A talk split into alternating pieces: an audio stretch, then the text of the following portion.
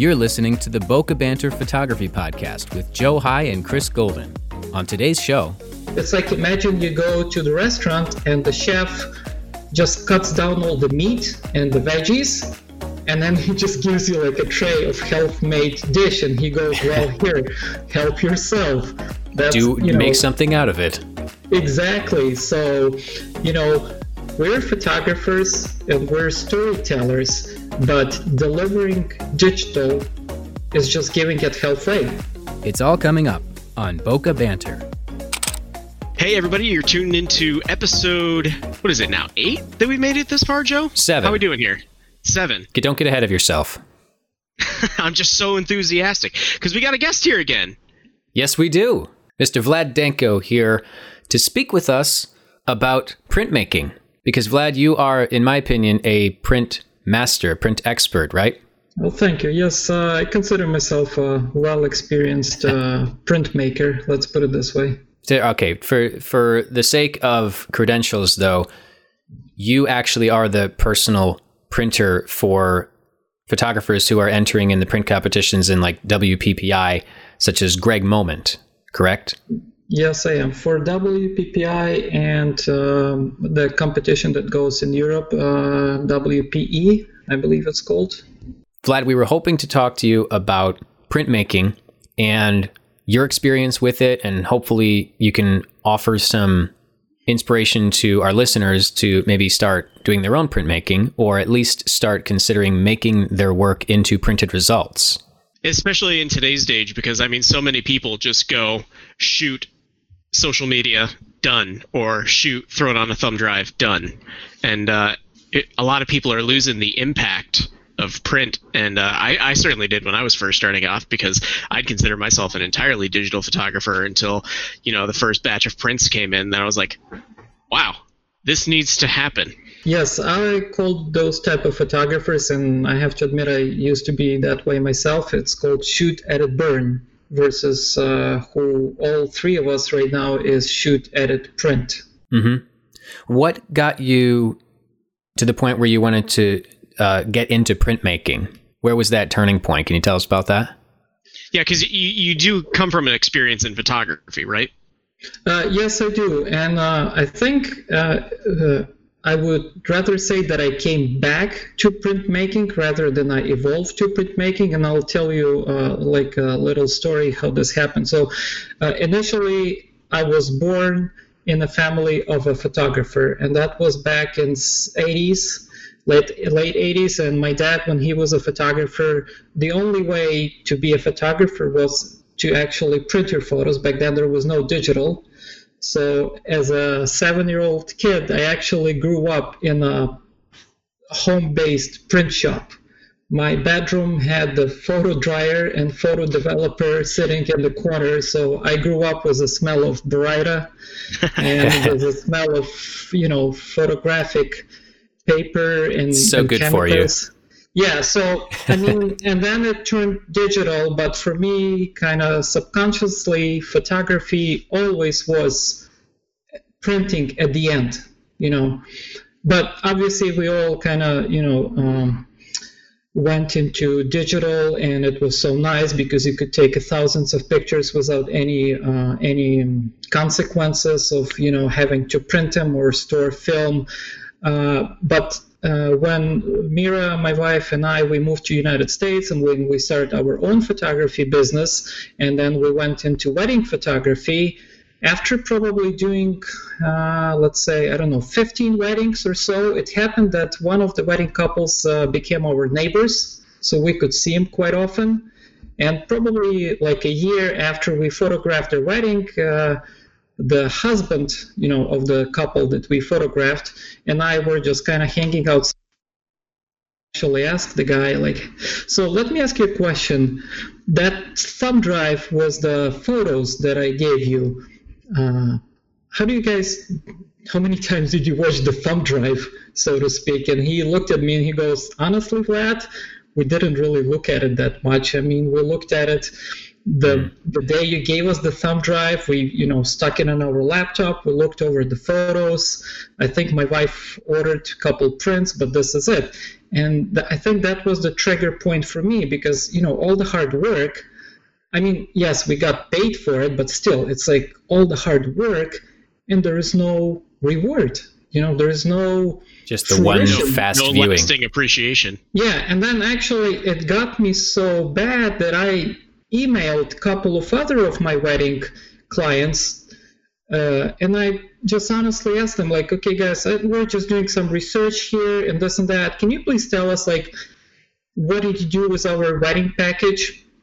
And that back then it was just you know envelope and maybe a thank you card and a thumb drive and honestly 100% of them answered and we, we questioned just three couples but all of them answered like you know what vlad? Really not much and we wish we could do more but we just you know you gave us a thumb drive.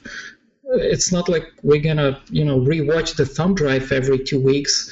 So and it was no brainer. I, I talked to mira and i said listen we have to do something with it because this is not right. You know we're we're taking the responsibility of creating people's memories, but I think we're just making it like halfway.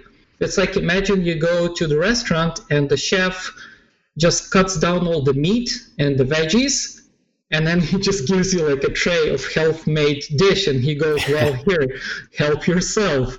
That's, Do you know, make something out of it. Exactly. So, you know, we're photographers and we're storytellers but delivering digital is just giving it halfway. You know, we're we're analog creatures. We like to feel, we like to see, we like to touch, right? We like to physically interact with things. Uh, so, and as a storytellers, we obliged to deliver something more than just a digital data so we bought our first little printer. It was a Canon Pro 100. It's very nice introduction. Still you know, is a very nice printer. Yeah, yeah, it's still a very nice printer. You're right, Joe. And uh, we just started from simply printing, you know, four by sixes, five by sevens, eight by tens. So that's a long story long how we got into printing. I think. Well, it's interesting that you mentioned that because even as a photographer, uh, my wife and I just celebrated our second anniversary, and Joe, you shot our wedding, and uh, we only ever take a look at the photos on our anniversary, apart from the ones that are printed and hung up around the house. Otherwise, I mean, even as a photographer, it's just to- so far in the back of my mind to, on occasion, just grab these photos and take a look at them and enjoy them for what they are because you did a great job and it was the happiest day of my life. But even still as a photographer the only time i really enjoy them is the ones that we have printed and displayed around the house. You're right vlad. We are we're analog creatures. We like to touch we like to interact with physical items to to trigger those memories. So not having that if a thumb drive doesn't do that nobody frames a thumb drive on their wall at least that I know of. Yeah, that's an interesting idea. I guess somebody could make yeah. a shadow box or something. But so, what do you find? And I, I might not already know the answer to this, but besides the okay, I'll frame it in this way: besides the newfound appreciation from your clients for their photos now that they're prints, what do you find? What do you find the most satisfying aspect of printmaking versus just shooting and burning? Well, it's a good question. I think uh, you know there's two like if if we rephrase this, you know, what are the two reasons why I am a printmaker sure. versus versus just image burner. Let's put it this way. So the first one we already talked about. It's it's a good it's a good thing for business when you're printing because uh, when normally your relationships with your client end when you deliver them a thumb drive, if you're printing, or even if you're not a printmaker yourself but you're offering prints this is where your relationships with your client go to next level. So printing your images brings your whole business as a photographer to a whole different level. Um, that's one aspect. So the business aspect is you know it's very uh, very powerful. And the other aspect is just purely aesthetical. You just you know photographing landscapes uh, printing is very fulfilling you know you treat your images differently when you print them. You know there is a saying i'm not sure who said this but there is a saying once the image is printed it starts living its own life. You know hmm. otherwise it's just a digital dust. But once you put the image on the paper, it starts its life as a physical object. It can be hung on the wall, it can survive a fire, it can be moved to a different house, the frame can get damaged, replaced, it can be given as a given as a gift, it can, you know, so many ways, but it starts living its own life. So when you when you actually print an image, you start treating it as an object. Uh, you know, we all have thousands and thousands of photos on our hard drives uh, but we don't have any specific feelings for them. They're just you know data. But once you print the image, it's it's there. You have it. You can give it as a gift. So uh, that's aesthetical aspect is very powerful for for photographer. I think you're absolutely right, Vlad. And uh, specifically in regards to wedding photographies, I mean, if you ever want to sell an album or anything, I mean, that's such a great pitch line. Is uh, you know, it's your first heirloom as a couple an album Yeah. would be. Yeah, that's a great way to put it. Uh, I think I think if like practically speaking, the most satisfying aspect as being a printmaker, I'll tell you a little story. So one of our wedding couples, they're happening to be uh, my neighbors, the other neighbors.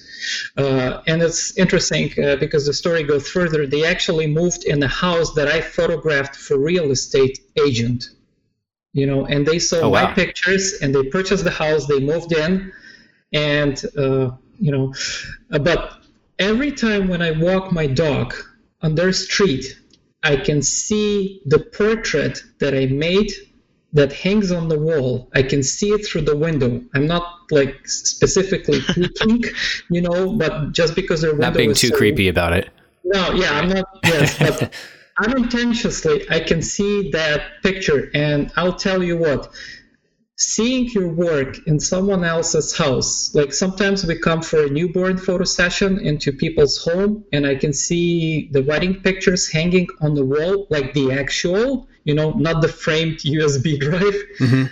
That's that is satisfying to the ultimate point. You know, that's like if I could work just for that without the money, I could probably do that, but I still need the money. True, very true. Uh, I, I I wanted to ask you because the reason that it took me so long to get into printmaking is because there's such what's the word I want to say? Intimidation. Yeah, th- there's a lot of intimidation to going into printing as far as you know material, gloss, matte, um, standard print, canvas, uh, Mhm. wood, glass, metal. I mean, there is so much to learn about it. It's an entire different skill set, and one that I'm still very much working on. I mean, I, I text you every single time I want to print to be like, Vlad, what do you think this is going to look good on? Yeah. But uh, how, what advice would you say to somebody who kind of wants to dip their feet into the waters of print or printmaking and uh, don't really know where to start or uh, just need to get over that first initial gap? My ultimate advice would be don't try to like get into it all in with the largest uh, printer and most complicated, you know, uh, uh, tools. Like, for example, don't start with making canvases. You're probably gonna fail because making canvases is very complicated. It's hard. You know, it takes a lot of skills and materials. Uh, starting with simple is always a good good. Uh, nowadays, the technology and you know the YouTube, the tutorials are giving us so much advance. Uh, you know, I helped. I wouldn't say a lot, but probably a dozen of photographers to start as a printmakers, and I always give them. Uh, I offer them uh, one of the Canon printers that are very easy to operate.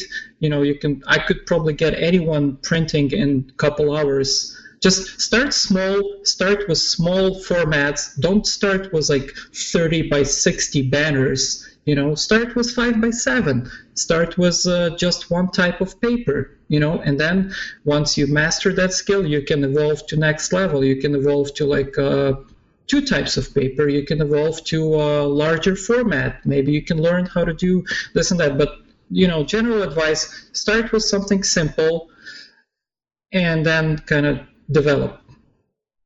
Okay.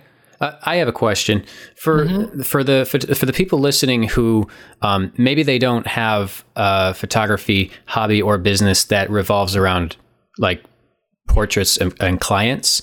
Um, so mm-hmm. they might not do, they might not, maybe they're landscape photographers or um, maybe they have artistic pursuits that don't involve clientele. Um, would you, I would assume that you would still advise them to print their work. Um, would that, for, would that be true? Yes, yeah, yeah. absolutely. And uh, see, what's really helpful nowadays, and what's different from say 10 years ago, if you would buy a printer 10 year, years ago, you have to use it on a daily basis. Otherwise, it would dry, right? It would the ink would dry, and this and that. The nowadays technology allows us to buy a printer and literally use it once a month with no consequences. That's good to know that there's not like the obligation to continually use the machine that's news to me as well. I, have always been under the impression like you got to use it, print something out, print something out for God's yeah, sake. I mean, it doesn't apply to all the brands, and uh, I'm not being paid to say this, but Canon actually kind of revolutionized the the printmaking industry in terms like all of the printers they're making right now, they have a built-in software, so to speak, or sequence. Uh, as long as the printer is plugged in into the outlet, every 24 or 40 hours, depends on the model, it will go through self-cleaning and ink purging sequence. So literally, you don't have to do anything. It will consume a very small amount of ink. but it will. Uh, I literally, I have one of my printers is a Canon uh, 2400. It's a big printer, and I, I'll admit, I don't use it, especially in nowadays since we're going through this pandemic. I don't use it every day. I use it maybe every 10 days. But uh, it just turns on and prints one single photo and then turns off and sits there. I gotta tell you, I'm looking at my little HP Office Jet Pro over here that takes 10 minutes to warm up anytime that I want to print something, and it says doing maintenance the moment I hit print. yeah. uh, feeling a little bit like a chump right now. yeah. Do you print any photos of your own that aren't directly for clients? And do you find here's the, the real question I want to get to do you find yourself as a photographer more creative or or shooting differently now that you're of a print mindset. Like with that being the end goal how does that change what you actually do um, when you're pursuing creating imagery at a wedding okay. or even on your own? Okay so a two part question so to speak. Do yeah, I, sorry. do I yeah do i print for myself? Yeah yes we do. Though uh, you know uh, mira and i would let's put it this way, highly commercialized photographers. We we try to photograph only when we're paid for it, right? So we Makes don't sense. shoot a lot of we don't shoot a lot of landscapes, though we do a lot of portraits, you know, like of our kid, of ourselves, uh, and yeah, we do print. And uh, uh, if I photograph uh, some nice landscape, uh, I do for, print it for myself. Um, for me, it's if this is the final result of any good photograph. Uh, the second part of the question, uh, can you remind me, Joe? What was it? Well, I'll, I'll rephrase it. Like, why why would besides just sales? Because we hit on that, and that was a really good point. Um, mm-hmm. Besides just sales, why should photographers pursue printing their photos? The fact that photographer is printing it greatly influences uh, photographer how he or she photographs. And we kind of experienced that as uh, me and mira experienced that when we started printing and we started seeing our photographs. Uh, first of all you uh, you you compose your images differently. Okay? You, really? I, yes. I think we started adding more negative space to all of our photographs uh, because we, especially when you build canvases, when you build photo mats, you know that you're lacking negative space, right? The background, the blurry background. It's always, uh, we're not shooting that tight as we used to. Because uh, you're thinking of borders and mats and and canvas wraps. Exactly. You know, we all nowadays having uh, uh, high pixels, uh, high megapixels cameras. So you know, cropping is always a, an option.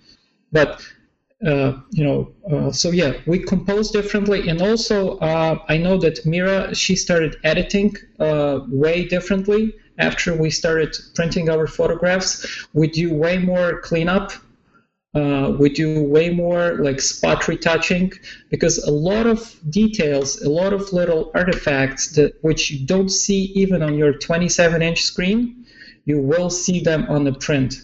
It's uh, very unforgiving. You, it, there's been so many times where I've gotten a print and it's like, yeah. oh, I didn't realize that was there. Yeah, as a printmaker, a lot of times when I print for uh, other photographers, and when say when they order like a 24 by 36, like a big print, sometimes I voluntarily print an 8 by 10 and show it to photographer, and photographer goes like, "Oh shoot, I gotta go and re-edit this image. There's a lot of artifacts because even on little 8 by 10, you can see things that you don't see on." Um, you don't see on uh, on the screen. On, your, on the screen, exactly. Yeah. So a- editing obviously evolved to a different level, um, and I know that Mira she spends uh, she treats the photos that she knows that will be guaranteed to be printed as a big pieces, right? You know, when you're editing a wedding, you know, okay, this one that's definitely going to be a canvas. So she obviously edits that picture to a pure perfection because paper reveals everything you know some images that look like fantastic on your little two inch uh, screen of your phone on instagram doesn't look so fantastic when it's printed out as 24 by 36 and i'm not even talking about the sharpness i'm just talking about you know the color gradation Yeah. details and I remember everything. experiencing this when I visited your lab back in the days when I could visit your lab. But Yep. having those printouts be like, oh, wow, this looks totally different than I thought it did. Or sometimes it was a good change. Sometimes I think it just looked way better when it was printed. But there are other times where I'm like, oh, now this is Yeah. out here for the world to see on this 24 by 36 image paper. I remember the uh, first time I was ever so proud of a landscape that I shot was of a, a waterfall and a small pool at the very bottom of it, and uh, I was so proud of it as kind of like a, a burgeoning photographer. And I went and had like a really nice size printed of it, and uh, I got it in, and it was one of those things where you had to mail it out and go through an online print lab and I got it in after like two weeks of waiting and I opened it up and I opened it up and it was so beautiful and gorgeous and there's a soda bottle in the pond. here you go that's I called just uh, completely looked over. That's called uh, trying to remember the exact term. It's a it's a selective blindness, so to speak. You know, like uh, we don't see the wires in the background, we don't see the soda bottles, but you know, and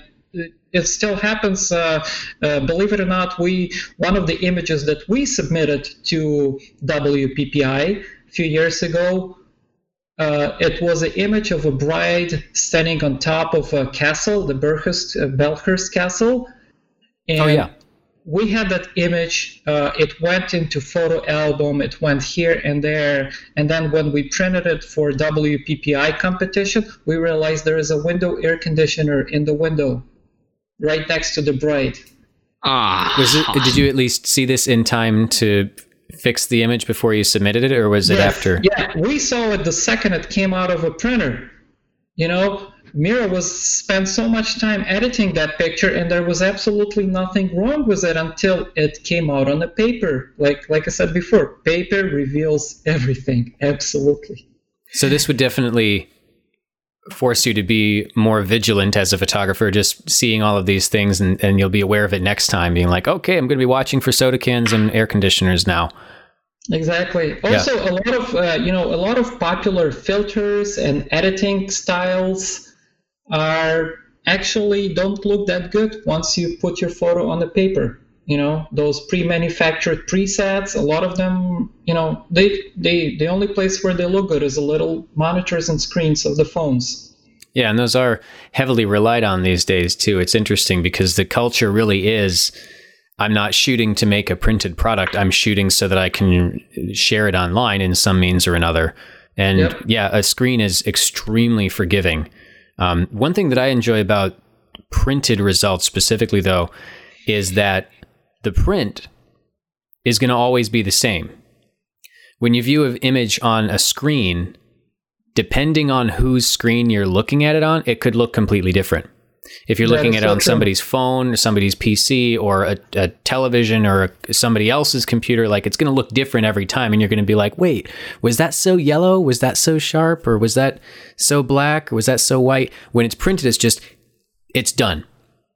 Yep, it's finished and it's complete. Uh, I was just going to say, I know that there's a couple of photographers that'll actually judge their work by how it looks on an older iPhone rather than how it would look on a calibrated monitor or printed out because they know they're going for Instagram likes or Facebook followers or whatever the case may be. So they'll make it a point to export this photo and see and judge the quality of it based off of how it looks on an iPhone. So yeah. because because Instagram an Instagram post is their product, you mean? Right. Yes. Interesting. Yeah. Well, see, the color match and what we just, the topic we just start talking, we literally just scratch the surface of a huge, enormously huge iceberg called uh, screen calibration. Uh, I would call it a color match, and screen calibration is just a part of it. But color match is probably the third reason why we started printing. And there is also a story behind it. Basically, the long story short is we delivered the wedding on the thumb drive, and two weeks later, a couple got to us uh, saying, listen, there's something wrong with your images because we printed them and they look awful. And obviously, for any photographer, it's like a, it's a nightmare, right? It's, yeah. it's your. So we asked the couple to come over to our studio and show us, and they brought the photos made at the. Uh, I don't want to call the names, don't want to get sued, but in some just conventional print lab in one of our numerous uh, uh supply chain stores and but nobody knows which one we're talking about for yeah, sure. yeah, it uh, starts with wool and ends with mart. Right? Some kind of small mart. Small mart, exactly. So they brought us like a pack of five by sevens printed at Small Mart uh, print lab, and they did look awful. The grass was neon, the their faces were pink, and and even before we started printing, our monitors were calibrated, right? Uh, was just a very simple calibration device. Uh, so when we showed a couple images on our computer, they were like, "Oh wow, they look super normal on your computer." So what the heck? So that was another reason. Uh, and there is a reason for any photographer to print his or her own images because you're in the way you edit your photos, the way you color produce them, color tone them, you should be in control how they get to your customers or to even to yourself or your friends or your family. And if you're just giving your images away, even if they're produced on a color calibrated monitor, if you're just giving them to some conventional print lab, or even if you're giving it to high end print lab, but you don't know the color calibration culture and mechanics, uh, you're not going to deliver uh, the product that you intended to deliver. That's it. It's almost like having somebody else um, make changes after you've after you've done all of the work. They just exactly like, put more work into it and and change what you made. Yeah. The problem with uh, uh, like conventional print labs is they're averaged, right? They it's like a camera set to auto. So they're not using cheap print machines. They're using very expensive and high speed printing machines, but they're set for auto. They don't have time to play with each order, right? Mm-hmm. Uh, but say if you evolve to something like Miller's or White House or you know other print lab, which is national, but at least they're paying attention to what they're printing. They might even provide you with a print profile, you know, or even provide you with some instructions how to prep your files so they look at least 90% close. Obviously, the ultimate 100% way to have a best color match is to print yourself. Uh, however, I understand that not everybody can, and will afford the printer, right? So, and uh, you know, I like to say it this way: say if you want to have good and healthy teeth, you don't have to become a dentist, right? You just have to hire or find a good dentist, right? So, same applies to printmaking. If you want to produce high quality prints, but you you don't have to become a printographer, not necessarily. You can find the good small print lab and at least you know in every big city and maybe every couple hundred miles you can find a small print lab that you can physically walk in you can talk to someone you can get a quality consultation uh, you can have someone who can at least introduce you to papers maybe introduce you to formats and files and proper exporting, and you're all set. You know, so there's two two routes. You can become a printmaker to a certain degree, like a just entry level, or like a badass printmaker, like I consider myself. Or we consider you that way too, Vlad. Don't. Yeah. Oh, thank you. No fears. Don't, don't humble yourself. Or you know, uh, option B, you can just find a good print lab that really cares, which doesn't have like 100 million customers, and you know they, they will uh, they will uh, fulfill all your printmaking needs. So Vlad, uh, what I what I guess you're saying is for somebody who just really wants to kind of dip their toes in the water of printmaking, your recommendation would be to go out and get something like the uh, let me get this model number at the Canon Pro 1000. 100. Canon 100. Pro 100 is a very good introductory. There is also Canon Pro 10. Uh, I think Pro 100 is going to be discontinued very soon. That's what I heard from Canon. Oh, it's The a Canon- shame. I actually had Yeah. that printer. I really liked it. Canon Pro 10 is a great. It's a couple. It's like a hundred bucks more expensive, but it's a it, it's a whole new level of technology. And then it goes to more complicated ones, the ones that require more setup and knowledge. Uh, but yeah, like I said, nowadays, uh, like answering your question, Chris, it's very easy to get in. I think it's way easier than it was 10 years ago, and even five years ago when I was starting. Uh, right now, there's you know the software itself and the support and YouTube videos and you know groups, uh, forums. It's uh, mm, it's not that complicated. Now, where where do you stand on the uh, the whole ink and paper side of things? Because obviously that that is another kind of hurdle to getting into printmaking. Uh, yeah, well, so as we all know, the old, you know, the print, printer manufacturers, they're not really making money on producing printers. They're actually making money on selling ink, and ink is considered to be the second most expensive liquid on the planet after venom of some crazy scorpion. So, yes, I researched that part. The ink is officially second most expensive liquid on the planet. Uh, you know, Wow. Yes, I, I guess I uh, always thought it was like gasoline or something. well, no. so, uh, yes, uh, I even on a, on a Facebook group that I uh, manage, is, which is called Digital Printmaking for Photographers. And Link thank in you for description. letting- yeah, thank you for letting me advertise that one. Yeah, no Uh, problem. I wrote a little article. It's called, I believe it's called 14, 14 Things That One Needs to Become a Printmaker. And printer is only one of them. You know, for example, obviously, you can't be a printmaker just with a printer. You need ink, you need paper, you need some basic tools, right? You need uh, uh, cutting mat and maybe this and that, uh, cotton gloves. Uh, but uh, at some point printer will become your cheapest uh, investment you know because once you start investing in paper and ink it does get pretty pricey hmm um, it all depends on how far you want to go how many products you want to offer. If you just want to be able to offer 5 by 7 and 8 by 10s and maybe a couple larger format uh, prints or uh, even like uh, a lot of uh, photographers that I convinced to become a printmakers, they still order prints from larger, uh, uh, from big photo labs, but they have that luxury of checking the quality of their print before they order it. You know, they can quickly print it at, at their home printer, check it, enjoy it, you know, give it as a gift to their couple, and then order the badass canvas.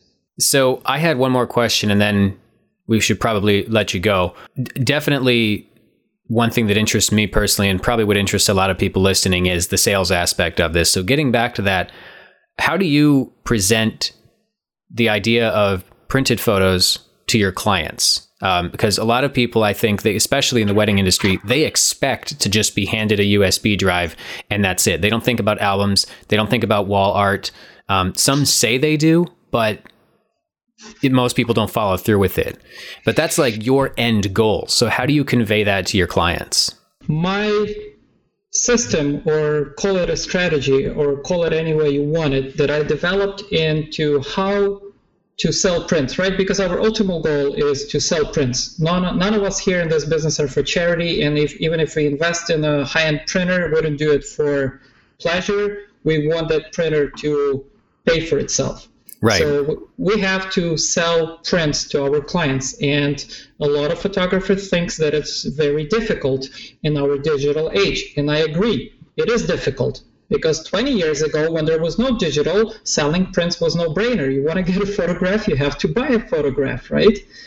Uh, so here's my strategy. It condenses to three phrases or three words. In order to sell prints, you have to talk prints, you have to show prints, and you have to give prints.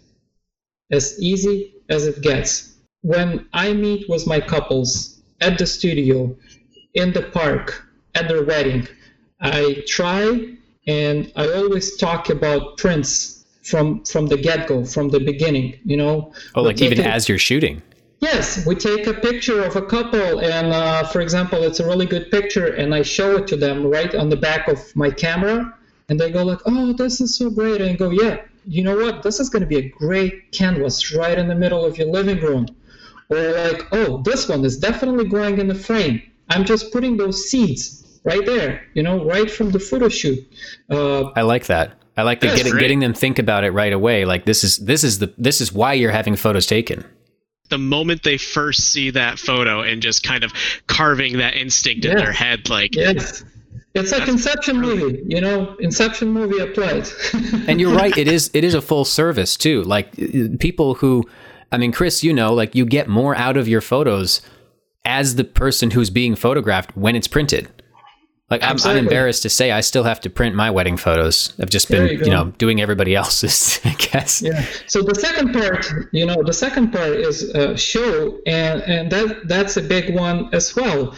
You know, when you're meeting with your clients, whether even it's, you know, uh, some of us have a luxury meeting in our own studios, but some meetings, say like at the cafe or outside, you can still bring some prints with you. You can bring a photo album. You will sell what you show you know, you can't sell a Mercedes if you're showing a Chevy. It just it doesn't work this way. If you want to sell a Mercedes, you have to show it first, right? So showing is a big is a big part of it, uh, uh, and it also applies, by the way, not just showing it in person, but uh, those photographers that I print for, and I kind of like take a, a liberty of mentoring them on on the sales. I always suggest if you order the print and you received it from Photolab, show it on Facebook, show it on the social media. You have to show people that you're printing. So, uh, you know, either in person or on social media. And the third one, uh, I think it's the most important, is give prints, right? So we have talk prints, show prints, and the most important one is give prints. You actually have to give your clients, your families, your couples a print to hold Okay, so uh, how we implement this strategy is uh, our final packages, all of them, whether it's a small family photo shoot or if it's a couple thousand dollar wedding, it always ends up with a boxy box of a prints. Uh, all our packages, even the smallest one, they include prints, at least some of them, you know. So we always make sure, if possible, that the ever first contact that the couple makes or family makes with the photos is not digital, that it's physical. Oh, so, so you we, give them the prints wow. before they get their flash drive or uh, any sort of yeah. digital? So we deliver online gallery and the boxy box. You know, I call it the final package. But we make sure that we deliver the box before we give them a link to online gallery though it's very. Do you do any sneak peeks or anything like that? Yes, Just like a yeah. handful? Yeah, of course we do. Yeah, we do sneak peeks to kind of color proof and, and you know make sure that the, our editing level and uh, technique satisfies the client, and if they're open for any comments, you know they can do that. So they, yes, to some degree they do see digitals, but when we deliver the final package, we ship them or give them the box first so they have the physical contact you know they that's their first point of contact with their memories is touching the paper and we always make sure uh, say if it's a wedding package we include a bunch of 5 by 7s 8 by 10s i throw in a couple photo mats i print on the different types of paper. I include a letter that talks about different papers. Most recently, by the way, we started including the fine art paper in our packages, and couples just love it. That's, you know, for them, they feel like they entered some luxury secret club. So they can tell the, even just the difference in the in the paper quality. They can tell once they hold it. Absolutely, you know they can even smell it uh, uh, because uh, some of the papers we use uh, they're uh, Barytas, the like for example Canson Baryta Photographique. That paper is made with the same technology like old school Baryta paper, so it actually even smells like a real photograph. And like hmm. like we talked on the very beginning, we're analog creatures. We love smelling and touching and feeling. So giving prints is it's very powerful. Some photographers actually questioned me, like, "Well, Vlad, if you're giving prints away, then they have nothing else to buy," and that's a very big misconception. People just want more. You know, you give them five. Uh, five by sevens, they want 10. You give them 10, they want 20. You give them photomat, they want a frame. You give them a free frame. I know, Joe, you were giving some frames with photomats uh, to mm-hmm. your clients because I train them for you, right? mm-hmm. Yep, yep they see a frame, they want one more frame for their friends or family. So giving, uh, it, it works. It simply works. There's no gimmicks about it. You just have to factor it in your cost of doing business. You know, if you have to bring the price of your package uh, 20 bucks or 50 bucks up to compensate, you should definitely do it. Yeah, I mean, just on increasing the first uh, impression, is going to be worth it alone. I mean, having somebody see your printed project and that being the best piece that you they see first. I mean, when you throw somebody a flash drive, they can click on any photo at random. But when you assemble like a little gift box for them and you stack it with like the first 10 great prints or something, and those are mm-hmm. the absolute guaranteed first things that they see, I could see how that would pay off. Yeah, and they're going to show it to their friends. They're going to exactly. show those printed results to their their other people who might want photos as well. I also noticed that uh, clients uh, treat you, not even treat you, but they they look at you differently rather than just a guy with a camera. You know, I, am sure all of us as photographers had that point in their lives when you somebody asks you how much, for example, you charge for a wedding, and you tell the price, and people go, "Well, all you have to do is just show up with a camera. Why is it so expensive?" You know, uh, but when people see and understand the extent of degree of uh, that you're delivering. You know, you're not just gonna send them a bubble mailer with a little chip in it. That you're actually gonna deliver a little masterpiece of your own. You know, like for example, our writing package it includes a wooden box with laser engraving and uh, a whole bunch of prints and handmade notes and some ribbons uh, people feel treated. People feel that they get what they pay for. So, from business standpoint of view, uh, delivering prints brings it to a whole different new category. Definitely. It almost adds like a layer of luxury to it. Like it is. When, when somebody gets something so handcrafted like that, it's like, wow, they were really putting some serious thought into this. It must have been worth it. Yeah, I had couples that were actually sharing videos of opening our boxes on on Facebook. You know, they were doing like unbox unbox therapy. That's gold you know? right there. If they just take the initiative to do that on their own. All right, Vlad. So this is really great stuff. And I'm so glad to have had you on the show here. We're actually implementing a new aspect to the show in this episode, and we were hoping that you could kind of give it the inaugural send off. Are you open to this? Yes, let's do it. Okay, so what we're going to do is we're now uh, we're we're out. We're live on iTunes and Spotify and all of the podcast platforms. We also have a Facebook group that is very fresh. In fact, uh, at the time of this recording, there are two members, Chris and myself. So, but hopefully by the end of the night we'll have a third. Hopefully, hint, hint, yeah. but what we'd like to do is we'd like to in in these episodes we'd like to have we'd like to start implementing a uh, photo assignment or photo challenge uh, to anyone who's listening and encourage them to interact on that group or other social media aspects uh, interactions as they come up. But we want to have a different theme and challenge. Um, were you saying like once a month for now, Chris? Something like that, and it's not going to just be like a standard run of the mill thing. We're uh, we're adding a little bit of randomness to it. So basically, Yes. what we've done is we've compiled uh, a list of different uh, scenes. I guess what are we calling it? Sub, we have different a list of subjects and then a list of methods.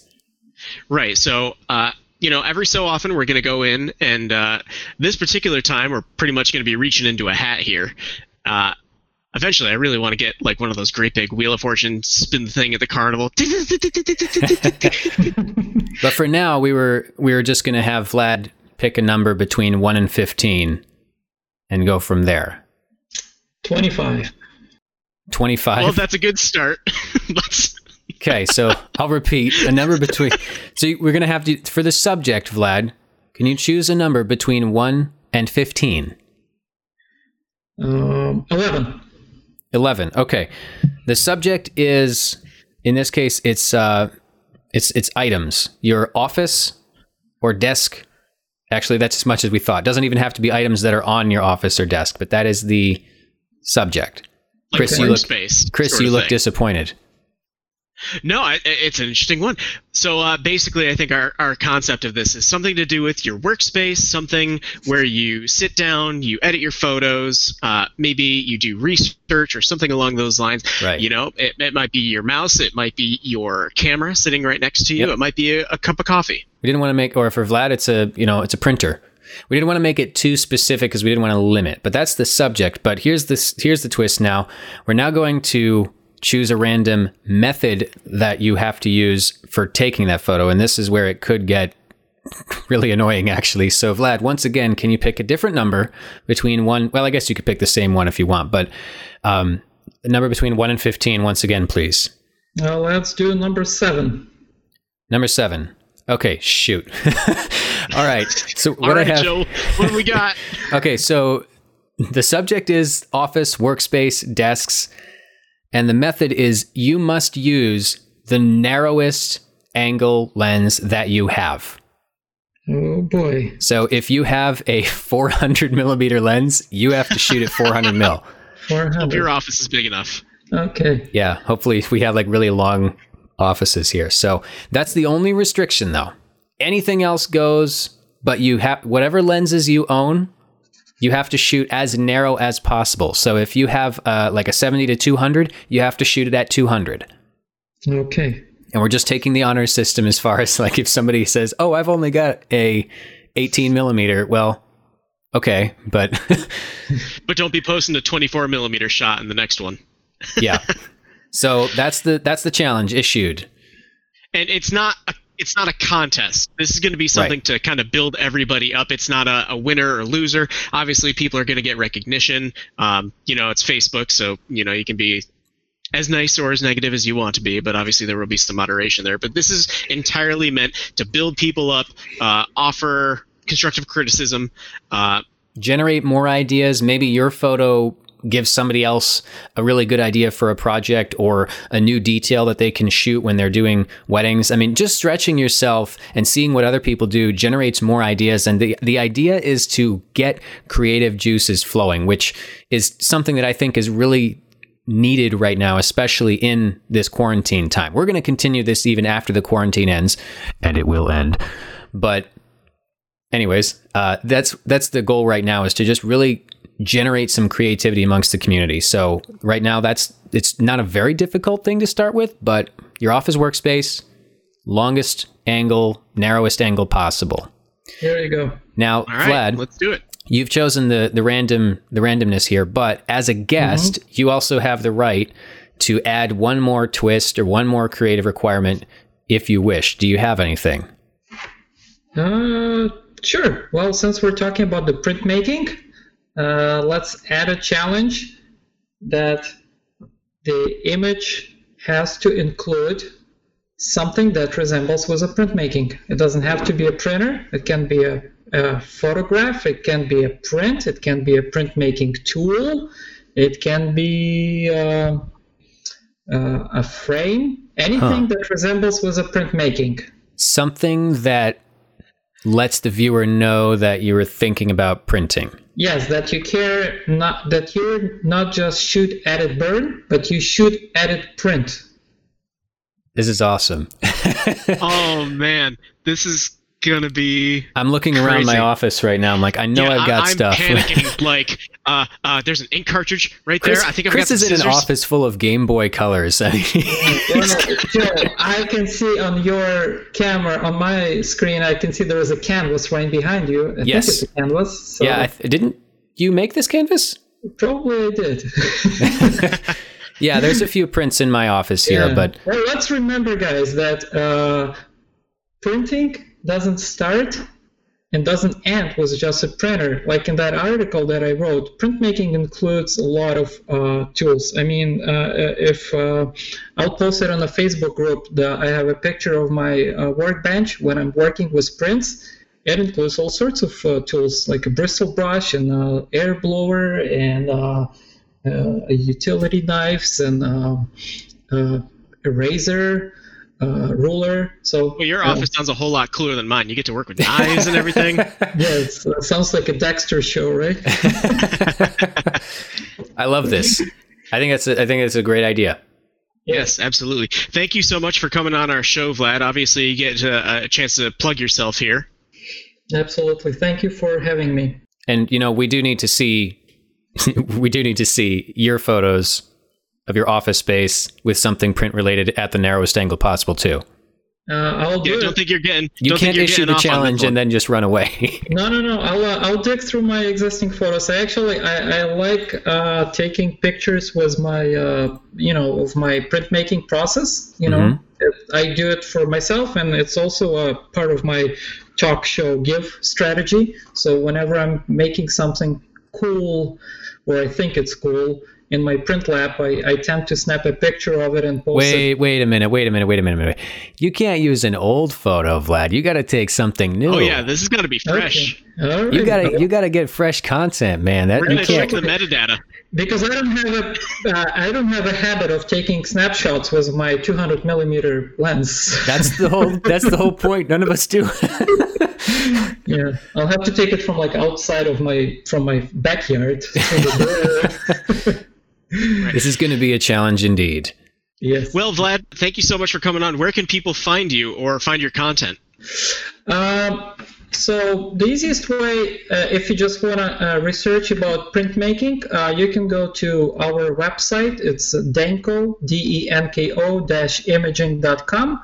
And once you're on that website, which is, uh, you know, the website itself is just for like regular uh, families and people who are looking to get some pictures. But on the top of the website, there is a, a link uh, for Print Lab. And we actually made that whole section of our website as a resource for photographers who want to become printmakers. There's uh, articles and links uh, to different resources. You know, it basically touches the base on every aspect of printmaking paper, color calibration, uh, printers, products. Uh, I think that's a good starting point. Uh, there's also a YouTube channel.